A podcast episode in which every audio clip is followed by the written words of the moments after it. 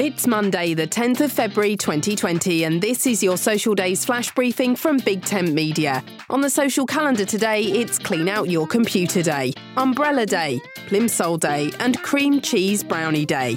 After the weather we had here in the UK yesterday, I'd be surprised if anyone's umbrellas have survived. But if they have, then today is the day to celebrate the humble brolly. The oldest recorded umbrella appeared in 21 AD in ancient China.